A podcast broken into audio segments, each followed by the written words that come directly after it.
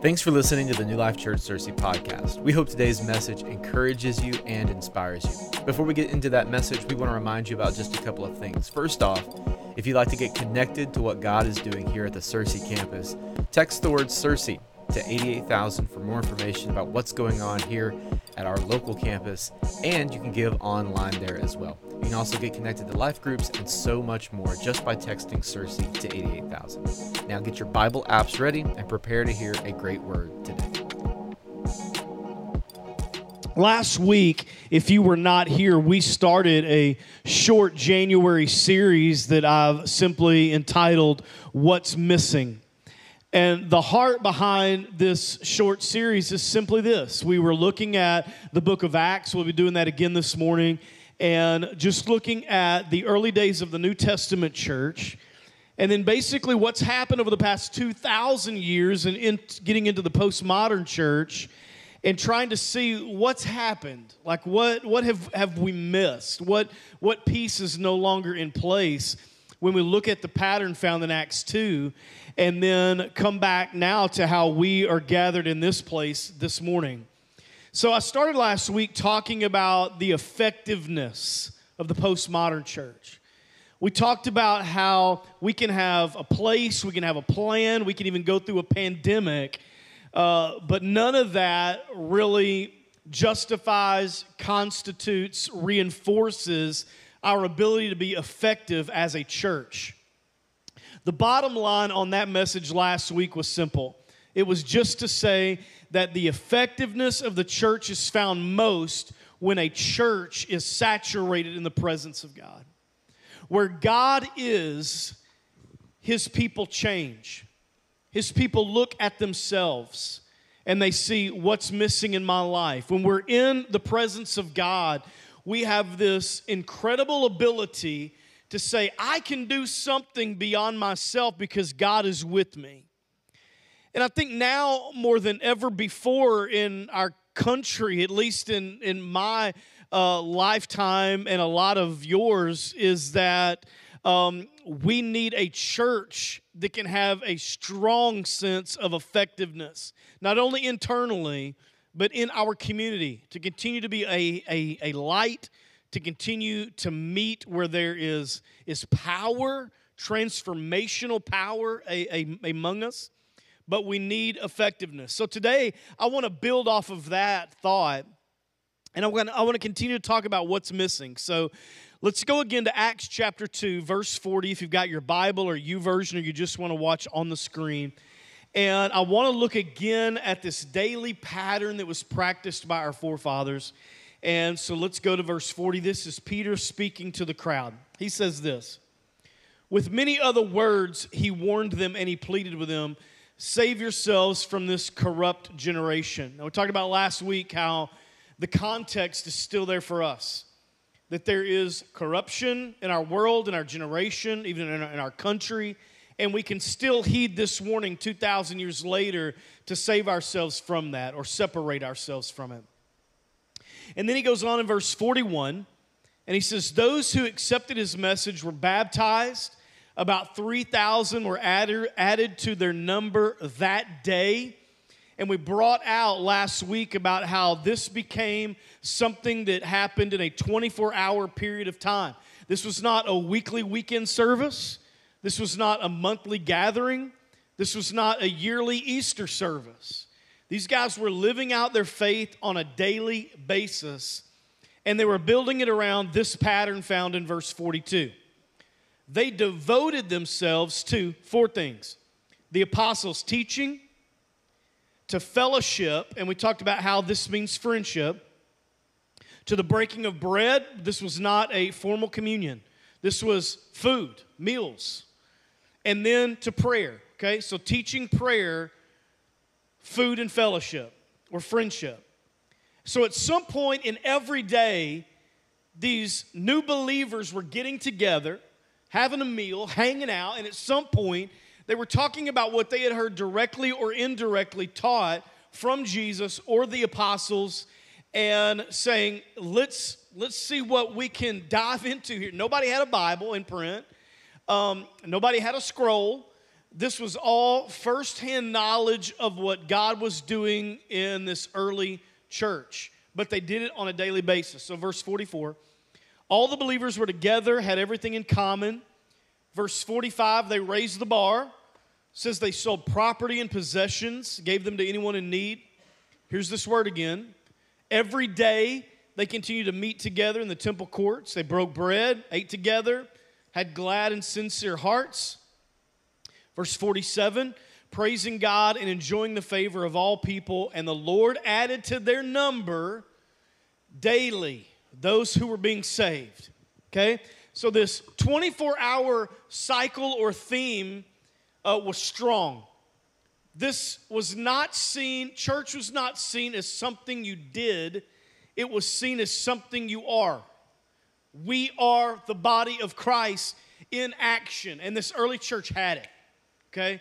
So they fully understood this is about us. It's not about a temple, it's not about a certain experience. This is about us living our daily lives as Jesus would have us do.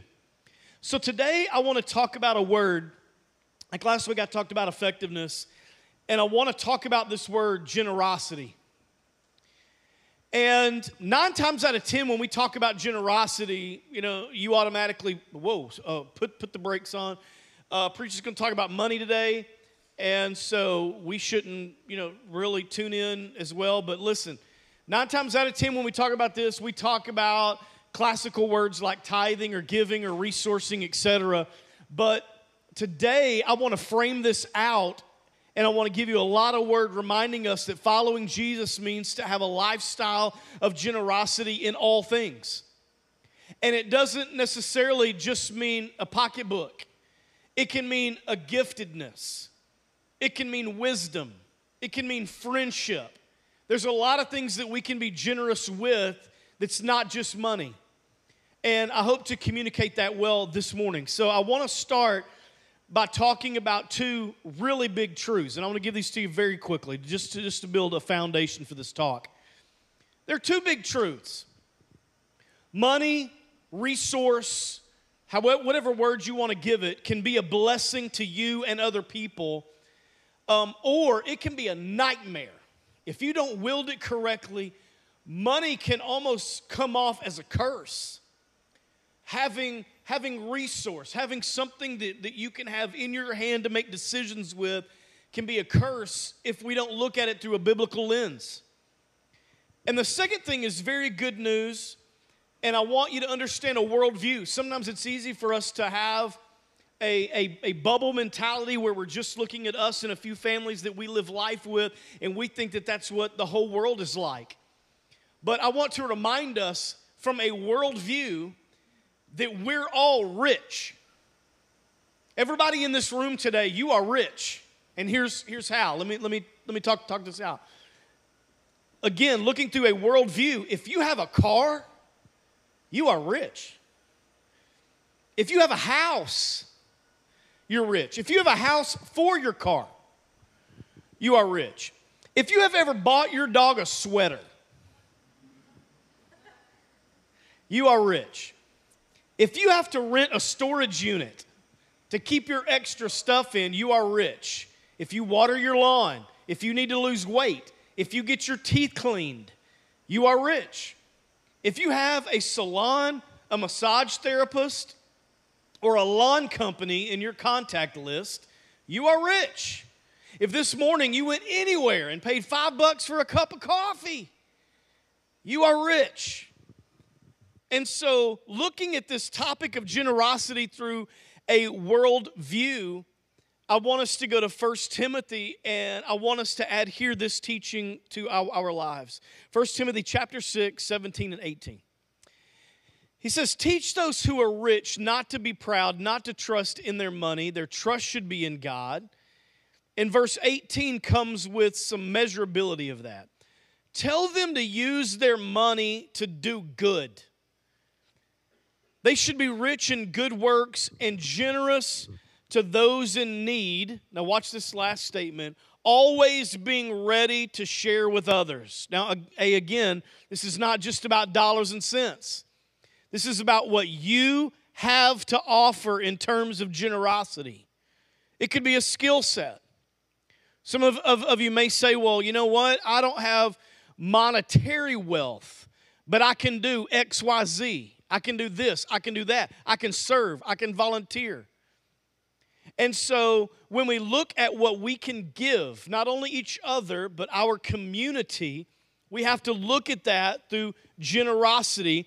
And it says, always being ready to share with others. This, this phrase, always be ready, the imagery that kind of comes with that is like a football team that's ready to take the field. Like they are mentally prepped, they are physically and mentally prepared for what's on the other side of this tunnel. And it's almost like every day, this is a challenge for us to start our day. You go through your morning routine, and then you look at your life and you almost pray this prayer to get this mental set is God, whatever is on the other side of my garage door. I want to be used by you today to bless somebody's life. That may come in the form of a dollar bill, it may come in the form of wisdom, it may come in the form of kindness, it may, it may come in the form of friendship. It may come with me putting my hands on something and helping somebody do something that they don't have the skill set or wherewithal to get it done, but I do. Whatever it is, I want to be ready to be generous and share that with other people. Now, let me be clear Jesus never taught that being rich was evil. The Bible is actually full, chocked full of rich people who put God first, who served him well. Abraham, Job, David, Solomon, all were rich, all were generous. But rich people, which we've established as all of us, have a biblical mandate to be responsible with the giftedness in our own lives. What we have, what we can contribute. Another teaching phrase this out in terms of generosity is to talk about the body of Christ being just like a physical body. That somebody had to be a thumb. Somebody had to be legs. Somebody has to be a heart. Somebody has to be vision. Somebody has to be able to hear. And you put us all together, and this beautiful body is formed. Why? Because all the pieces come together to comprise something very, very special because of the intentionality of our generosity. Meaning this I'm willing to do and give and participate in whatever God has for me on a daily basis for the purpose of serving His people. So, when we look at this mandate to be responsible, you can find this throughout Scripture. Luke chapter 12 says, For everyone who has been given much, much will be required. A lot of times, this word required, we look at it almost through the lens of disdain. We go, I don't, I don't, I don't like this word require. Like you're requiring me to, to, to, to do something. But really, the heart behind this phrasing is this For everyone who has been given much is able to do much.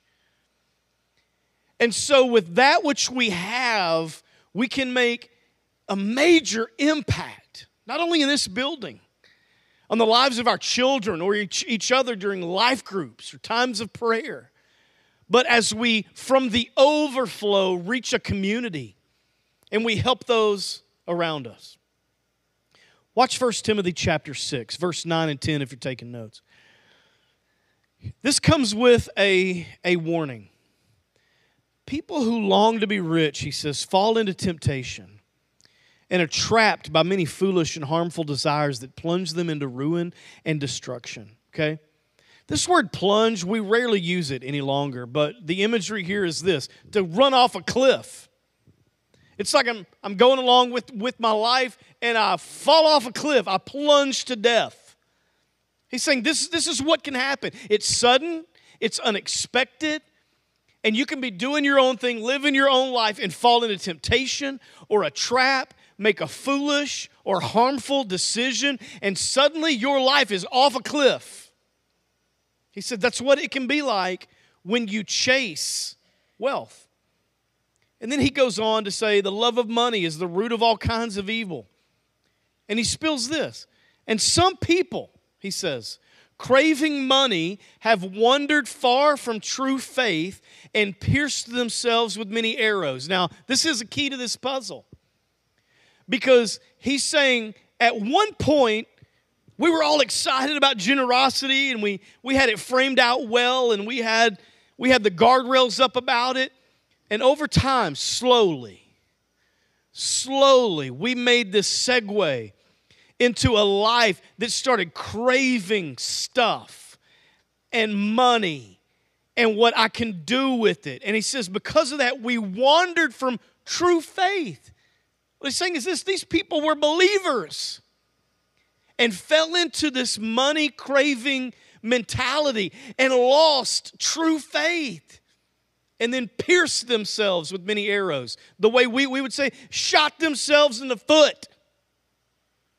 Okay? Created havoc in their own lives. People who were following Jesus, people like you, people like me, suddenly plunged. The layman's explanation of 1 Timothy 6 is this money is addictive. And unfortunately, in our culture, it dictates a lot of social status. Many times that drives um, our need, our basic psychological need for acceptance. Because of this, we have a crisis in America. And because of that, we have a crisis in our church. And that is that a lot of people, and when I say church, I mean capital C, kingdom we have a lot of people off course, derailed, including believers. Now, I'm going to give you some insight for just a moment, and I'm only doing this because I, I want to shake us up just a tad and give us a reality of what this means when, when we have slowly started craving things and have left true faith. So, when I say what's missing between the New Testament church and the postmodern church, what happened between Acts 2 and right now where we sit in January 2021, what's missing there? Let me show you. This is really close to home. Americans right now owe $915 billion on credit cards. That was a great Christmas, okay? $915 billion on, on credit cards. 50% of Americans, one in two, have no savings. None. Live paycheck to paycheck, nothing put back for an emergency. If there was an emergency, it would be put on credit. One in two. There are 50,000 storage companies in America that total 2.3 billion square feet of space. Since 1980, offsite storage units have become the number one real estate investment in America. It's booming. And in that 2.3 billion square feet, what this means is this, okay? Now, some of you are going to go, that's not true. Look, look it up. 2.3 billion square feet. This means that every American could stand all at the same time in a storage unit. It'd be tight. There'd be some words exchanged that weren't generous. But it could be done. All of us crammed into storage units. This one is sad right here, and it's affected a lot of us even in this room. One in six Americans over the age of 18 have student loan debt. That student loan debt is now totaling one and a half trillion dollars. Now, you think about this. You think about billions of dollars in credit, zero savings, trillion dollars in student loan debt. And we wonder why we're not moving ministry forward collectively, capital C, large K kingdom, however you want to frame it. Why are we not planting churches, life giving churches, why are we not fueling the lives of missionaries on the front lines of foreign countries? Parachurch organizations that are fueling and helping resource the, the local body. Why are every single one of them struggling? Because we're not poised to be generous. I don't know um, where you are in life, and I'm not here to pry and upset anybody, but I do remember this when we were in our in our 20s maybe I'm gonna, for the sake of context, let's say when Robbie and I first got married, you know, you you don't have you, the word's broke. The word's broke that I'm looking for. You're broke. but I remember we, we would go to church and occasionally the church that we were going to they had a missionary come once or twice a year and they would share passion about their their ministry and what was going on and, and you really want to give but you just couldn't. It was like you got to choose between your essentials and helping this missionary and you want to and i get it. Sometimes you're not poised with generosity in terms of finance but generosity is not just about a dollar. Again, it's about a skill, an ability, an experience that can be shared with somebody else, and that's still just as generous. But the reason we can't seem to move the church forward is because we are totally encasing ourselves with stuff. The reason we don't see daily generosity is because we're in a daily race to have more, get more, collect more, spend more on ourselves. So, simply put, our generosity has been aimed inward. And everything about the kingdom that should be on the forefront is about a second thought. This is what's missing between Acts chapter 2 and this morning. Is that a lot of times the mentality is, you know, if if I got to get all this stuff, and once I get all this stuff and I feel like I've, I'm, I'm in the right place, then I'll bless somebody else. Let me talk a few minutes about how we can become more generous both inside and outside the church. The first thing is this choose minimalism over materialism. Okay? Minimalism over materialism. Now you guys can laugh about this if you want. I'm just I'm just sharing with you something personal to emphasize a point. Every January, Robbie and I go through our entire home. Every drawer, every cabinet, every piece of clothing, every sock, every spoon gets our attention. We basically answer one simple question Is this still useful to us? And depending upon the answer, we do one of four things. We either donate it, sell it, trash it, or keep it every year, every January. Now, when we first started this, you know, we would open a kitchen drawer and we would go, why, why do we have 18 spatulas? Like, how many eggs can we cook at one time? And we'd go through that. You know, or you'd go through your socks and you realize, I've got 940 socks but I've only got six pair. So I can either be that weird guy or I can get rid of some socks. And we start, you know, doing this. Now, I, am just bringing this up to say the reason this has been beneficial to us is because somehow, in some mental and spiritual way, ridding our lives of what is not useful makes room for us to be able to have room for things that really matter more peace, more joy, deeper rest, and the ability to look outward instead of going, Where did all this come from? And what am I supposed to do with it? When we live our lives through a biblical lens, it will become more and more natural for us to be able to choose people over choosing a product. That suddenly the people around us, the people of God, the church of God, what God wants to do in our postmodern church, in this very small sliver of time that you and I get to participate in the bigger story, we're going, how do you want me to apply my life to that? In Acts 20, they are reminiscing about the words of Jesus and they say, listen, he said it was better to give than to receive. Again, oftentimes in church, we hammer down on that when it comes to classical words like, like tithing. But let me back up a little bit. We don't know the fullness of this scripture. We really don't. All we know is that it's better. We don't know what that means. We may not know until we get to heaven the full unveiling of what this verse means. That in somehow you gave to somebody and it changed their life, and they went impacted somebody else's life, who impacted, who impacted, who impacted, and you never know the first domino that you shoved over how it affected the last one that fell but we know it's better. And we just have to trust it that it's better when we are being generous.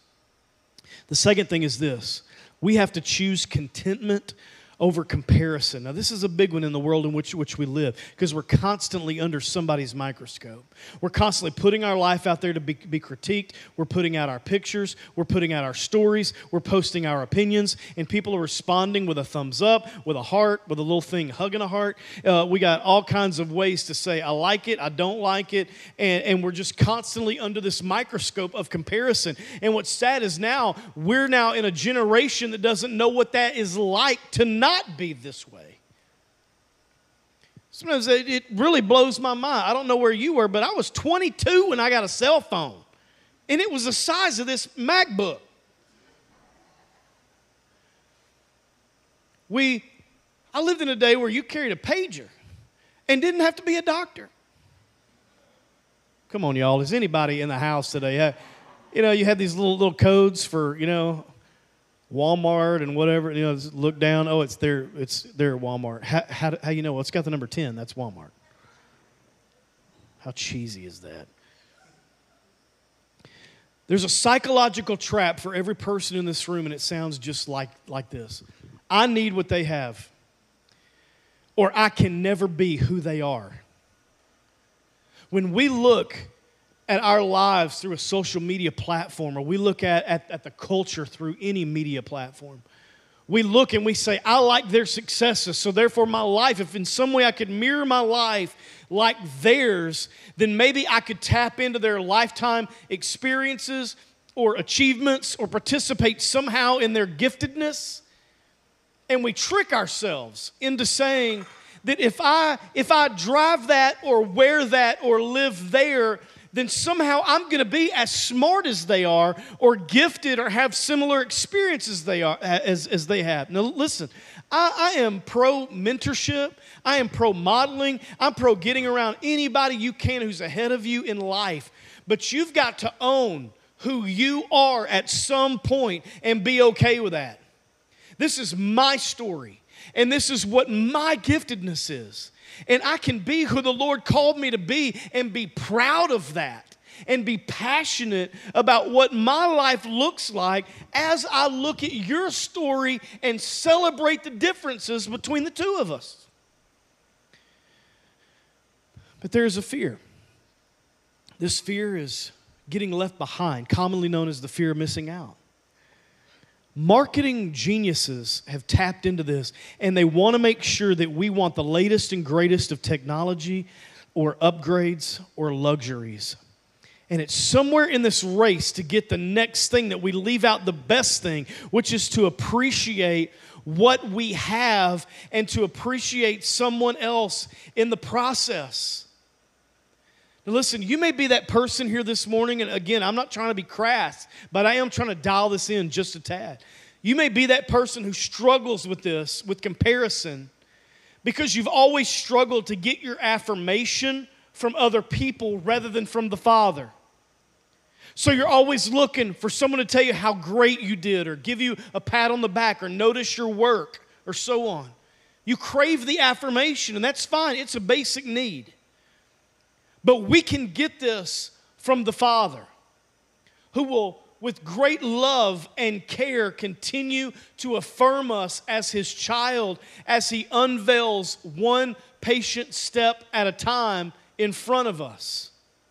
Don't look for someone else to give you the affirmation, okay?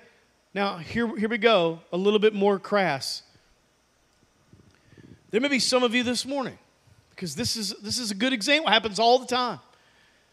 And you've got someone in your life who you started with angst against, and now you have spun that angst into wanting their affirmation. Meaning this maybe you had a parent who wasn't very kind to you. Maybe they never told you ever that they loved you, were proud of you, valued the person you grew up to be. And that didn't settle well with you. But now, as an adult, there's something in you that wants that so bad that you are driving your life at speeds that you cannot control because you seek their affirmation. Maybe you are here today and you went through a terrible divorce. And now, somehow in your life, you are comparing your life to your ex's life because you want to make sure that you're one up. You want to make sure you're living better. You want to make sure you're gifting the kids better. You want to make sure that, that as you look comparatively through a societal lens that you are better. You want them to, in some way, say, You got me. You did it. I messed up. I let a good thing go. We're wanting that. Let me, let me challenge you with this. Let 2021 be the year that you let go of things and of people that let go of you a long time ago. Let this be the moment, the season, the year for you that you find yourself in a month from now, six months from year, uh, a, a year from now, starting a new year, going, This was the year that I let people go who had let go of me a long time ago. I'm no, I'm no more emotionally, psychologically, or spiritually tied to those people that I need to affirm me. Because I am going to choose contentment over comparison. I'm no longer going to look at my life as to say, I wonder what they think about me. Let me, let me move on. The third and final is this choose time over your tight schedule. All right? Time is economical, and you have to budget it just like you do a buck. It's got to be something that you spend well. And if I'm really going to bless the lives of other people, I've got to make room for opportunities as they present themselves to me. I used to take a lot of pride and sometimes I probably still do, on being busy.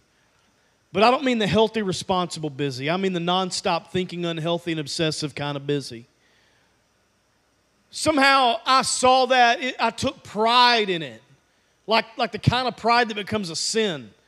Like, does everybody see how hard I'm working? I wonder if, if Robbie realizes I, you know, did a 16 hour today. I wonder if my family knows. Somehow in me, this became identity. Go, go, go, go, go, go, go, go, go. Even when, when, when you're home, you're, you're not there. You're thinking about something else.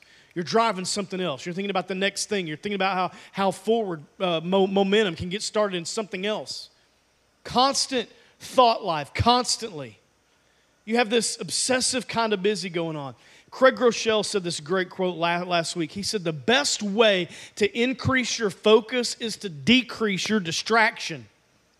And to do that, you're going to have to identify a distraction. What is in your life that is stopping you from being generous or having the time to pause and realize the need right in front of you? I had to make a, a few adjustments. Here are a few of mine. Okay? Now, I'm not winning in all these, but I'm at least aware of them. I have to stop hovering over my phone when I'm off. You know what I'm talking about. The first thing we do in the morning is check, check our phone. You, you have one of two, two choices. You're either going to check it in the bed or in the bathroom. You got to, but you're going to check it. I got to limit how much time I think about Sunday when it's Saturday. I got to stop trying to please everybody. My personality has, has a streak of that. I like when people are happy. I want them to be happy. If you attend our church, I want you to be happy with it. I want there to be something here that you love. And I take it personal, but I got to stop trying to please everybody. I got to stop trying to change people. You know what? You know what sin that that that that is, and I'm, i know I'm not the only one in here that struggles with it. You know what sin it is when you think you can change somebody? It's pride.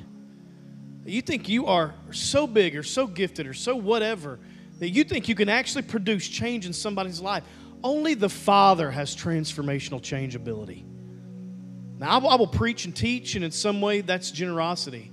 But the Father can change your life, and that's His generosity if we really want to bless other people, if we really want to bless this church, I got to choose time that I can flex, time that I can be present with those who need me. So when I choose minimalism, when I choose to be content, when I choose time, it makes room for me to see the needs of those around me. And we struggle sometimes to go, well, Kevin, you know, if, if you're not talking about me trying to produce more money to give to the church, like if you're not talking classically about tithing or something, what are you talking about? I'm talking about random acts of kindness, prayer. People love to know that they're being prayed for. I know that because I love knowing that. I love when I get random texts. Hey, thinking about your family today? Praying over you? That can make my whole day. That was somebody being generous. Sometimes I'm in line at Starbucks. I look behind me, be a car, and I think I'm going to pay for their for their drink. So I look in the rear view again to make sure there's not five adults ordering. I'm like, People are in the car back there. I think that's got five. Can I pay for the car behind the car that's behind me? Random acts of kindness. Five words I learned a long time ago from Andy Stanley, greatest, one of the greatest communicators ever. He said, If we can get these five words in our heart, how can I help you? It changes friendships, it changes marriages, it changes our relationships with our kids. How can I help you? Spouse is having a hard time. How, how can I help you? When you're having coffee with a friend, they're just, I mean, vomiting all the things going wrong in their life, and then you suddenly butt in and say, Hey, how can I help you? How can I do this? Our waiters and waitresses that serve us on a daily basis, hey, how, how can I help you? Can I pray with you? The people we work with, how can I help you? The people we're in life groups with, how can I help you? This can change our lives and bring us back into balance to what it means to be a truer version of a church that's moving forward in word and in worship and wanting His presence. But coming in as people who have filled ourselves all week, gorged ourselves on everything we want, it's very difficult to come in and say, Well, now I'm going to surrender my life to Christ and I'm going to worship and take communion and hear a message about living for Jesus. But I've done nothing on the daily to rep- represent that. I told the nine o'clock service this. I'm going to tell you, I'm going to end. I'm, that's why I'm closing this because it'll make some of you feel very good. Do you know that it, it's, it's no longer, and you, you can walk out of here and totally disagree with this. In my opinion, it's no longer to where we walk into places of business and we got, you know, a big old Bible under our arm. And we're like, hey, hey, when, when you got time, I thought I'd like to show you something in, in, in John chapter 11 just when you got a minute. This used to be a way we would, we would witness to people. Church I grew up in gave tracts everywhere, and they were terrible. I had like a grim reaper on it. You're going to hell. You know, God loves you. God bless you. Read this just before bed. Read it to your kids, they'll love it. But you know what I think the best way of sharing Jesus is? To be generous. I do. I think it is the best way to open a door to a conversation is, is to help somebody do something that's important to them. And it may not be a handout, it may be a help, help, help them up. Like, let, let me help you off the ground. Whatever it is, I pray we get it this year. I pray we all become infected by it. That I look at our community and everything we do on a daily basis. And we have stories of generosity to share with each other as we pray, are taught, have meals together, and hang out. Somewhere in that, we've got a story of generosity, and it's all of our stories. Okay? God, I love you for our people. I thank you for.